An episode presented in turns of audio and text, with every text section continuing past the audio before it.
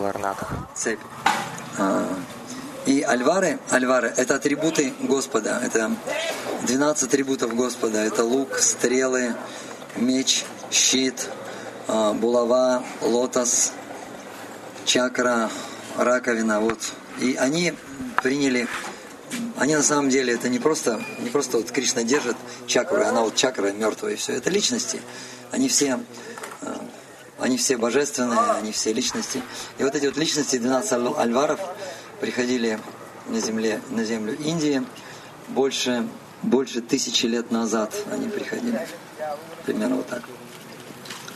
И поэтому божество названо Альварнатх. А, Сюда также приходил Господь читания. Я рассказывал, когда снана ятар происходит, и а, Господь Джаганатху обливают водой, он простужается, его в изолятор, да. Господь читания э, не может вынести разлуку и приходит в Аларнатх и живет здесь две, две недели.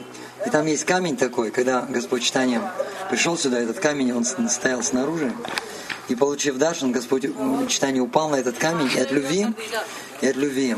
Такая любовь исходила от Господа читания, что камень проплавился.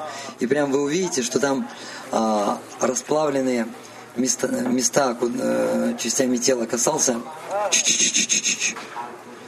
Слушайте внимательно, очень важные вещи говорю, самые важные вещи говорю.